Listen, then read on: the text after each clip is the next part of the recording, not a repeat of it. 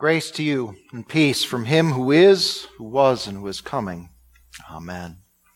Dear fellow waiters, watching for the Christ's coming.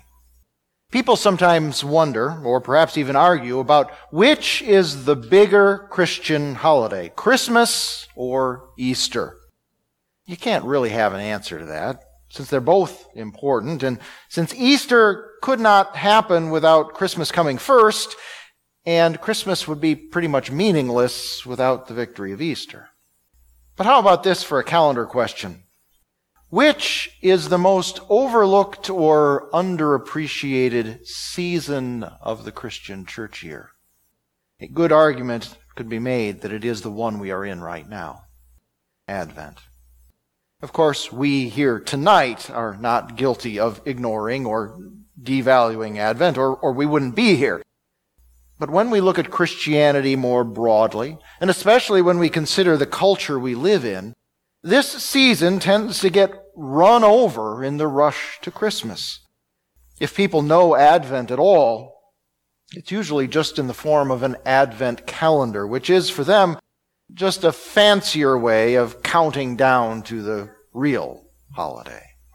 It's not hard to understand how the season gets trampled. When Christmas items appear in the stores the day after Halloween, or sooner, Christmas music takes over the airwaves by Thanksgiving, and every ad and commercial for more than a month is reminding us to get our shopping done before everything runs out. Well, the idea of four weeks of quiet preparation for the spiritual event that is Christ's coming just gets drowned out in all the noise. And even in many Christian churches, all the focus at this time of year is on programs and, and pageants and the big blowout on Christmas Eve. And all these weeks before are considered the Christmas season. And there's really nothing left after the 25th. Now, we are not here, of course, to run down other churches and their choices or to criticize the culture. When Advent is disrespected or run over, it is a loss and a tragedy. The ancient church set aside these weeks for good reason. And the season, eh, season is a blessing for all who observe it as intended. But we don't just remember it. We treasure Advent. Our first reading tonight, Isaiah 40, 1 to 11, helps us see the treasures of preparation and promises. The gospel readings in Advent always include the passages that tell us of John the Baptist's arrival and message, and he is clearly identified in them as the voice calling out in the wilderness, prepare the way for the Lord. In his deep love for his people, the Lord promised that when the time would fully come for the Messiah to be revealed, he would send a prophet to get the people ready to meet him. By preaching repentance, he would level out the rough places in sinners' hearts. And by preaching God's grace and faithfulness, he would leave, lead those same sinners to trust in their Savior and to joy in knowing that the Christ would remove their guilt and shame forever and replace it with strength and glory. Well, of course, we know that John completed his mission and that the Messiah already came. We still treasure both the promises and the fulfillment of those promises as we remember them in Advent. The Baptist's message of repentance and preparation is one that we need to hear and heed just as much as the people of first century Palestine needed to, because we are still sinners who get complacent and comfortable turning our backs on God. And we need the wake up call that we hear ringing in the wilderness. And when times are troubled and our hearts struggle to find hope and peace, hearing that our warfare really is over and our guilt is fully paid for brings us comfort that we need. The days are dark and only getting darker as the world winds down to its end. And the herald's good news, here is your God. And the powerful image of our good shepherd gathering his lambs in his lap. These are things that we rejoice to hear and to know, and we hold on to these truths as precious gifts from our Lord. We might even think that hearing them once a year in Advent is not hearing them enough. But the treasure that we have in our second reading from Luke 1 is so closely tied to Christ's birth that we don't question why we unwrap it only once a year. For too many people, the baby born and placed in a manger in Bethlehem just kind of happens. A, a, pregnant Mary appears in the town. They're not prepared for her and Joseph, and so she gives birth in the most humble of circumstances. But Bethlehem was not the first step on that journey. It began some nine months earlier in Nazareth in Galilee.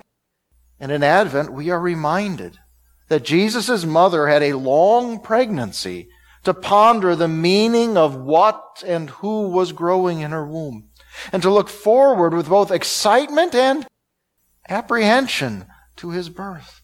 Just as God's Old Testament people held on to his promises of a Savior through their centuries of anxious expectation.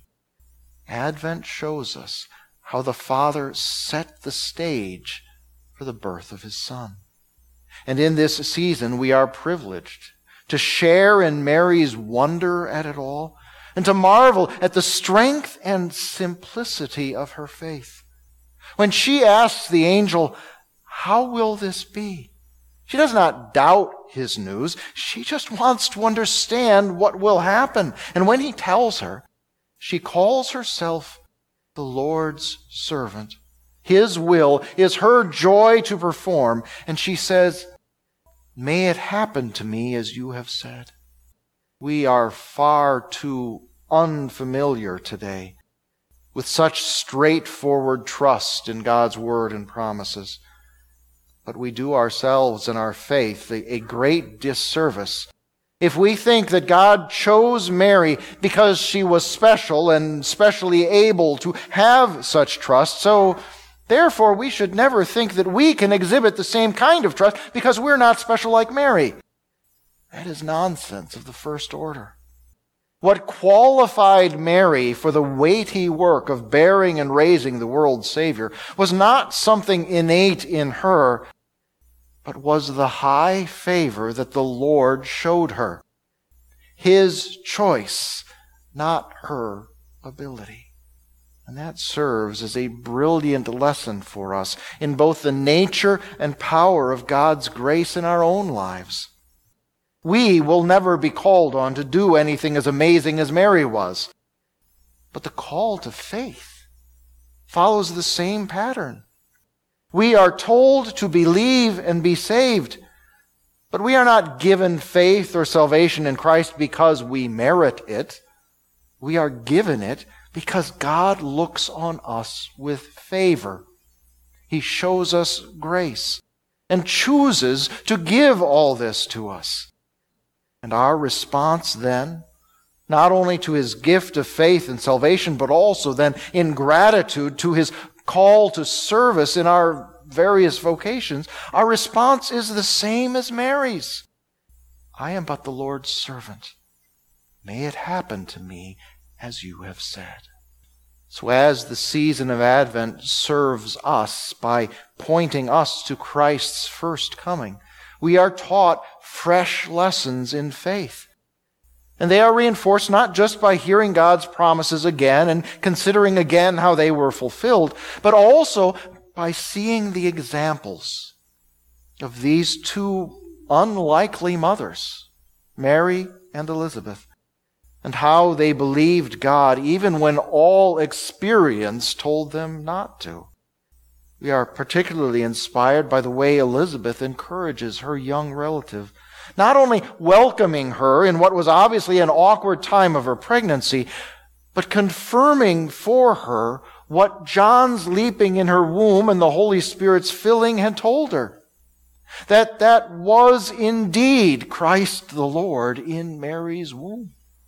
And just as Mary and Elizabeth were blessed because they believed the Lord's promises, so we are blessed by believing his promises.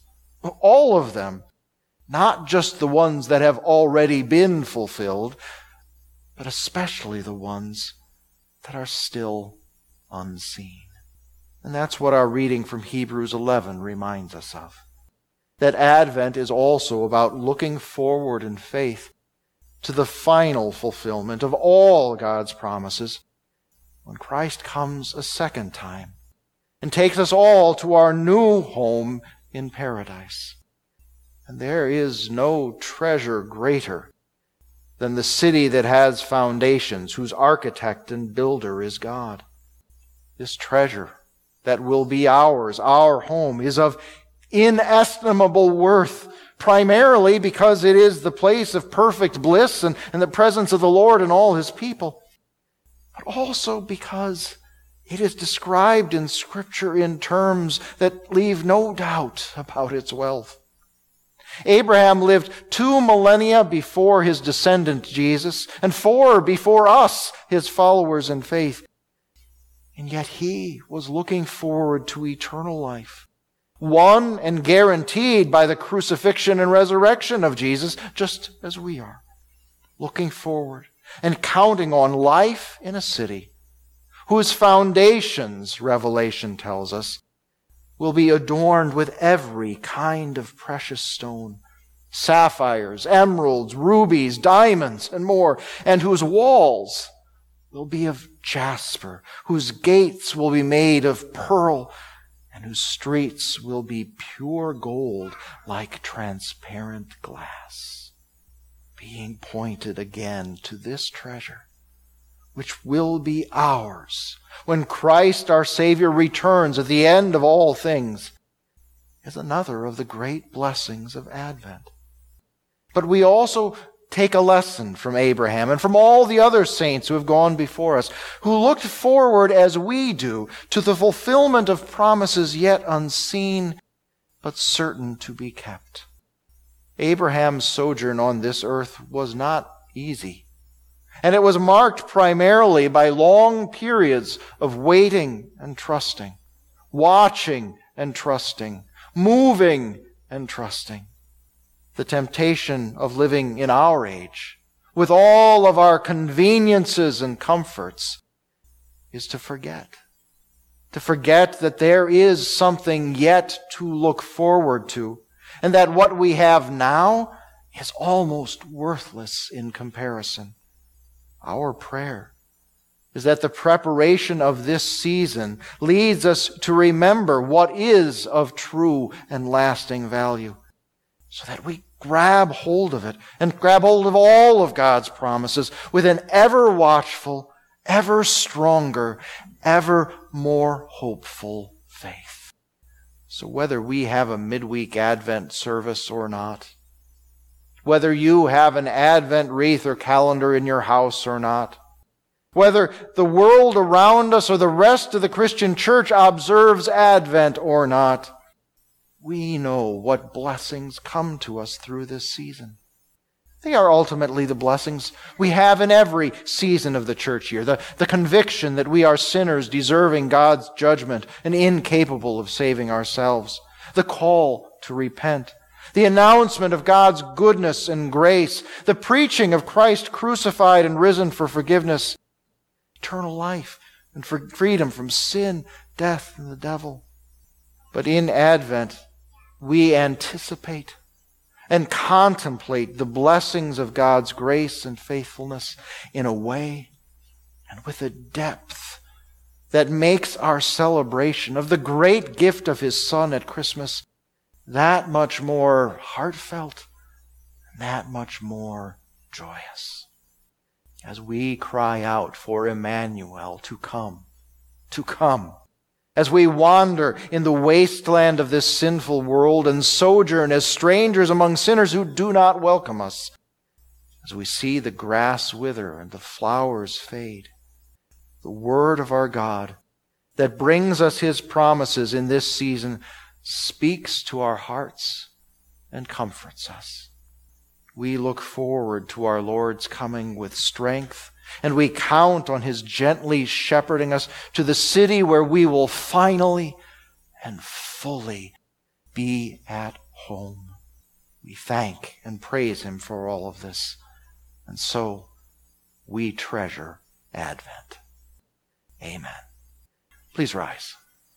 The one who testifies about these things says, Yes, I am coming soon. Amen. Come, Lord Jesus. The grace of the Lord Jesus Christ be with all the saints. Amen.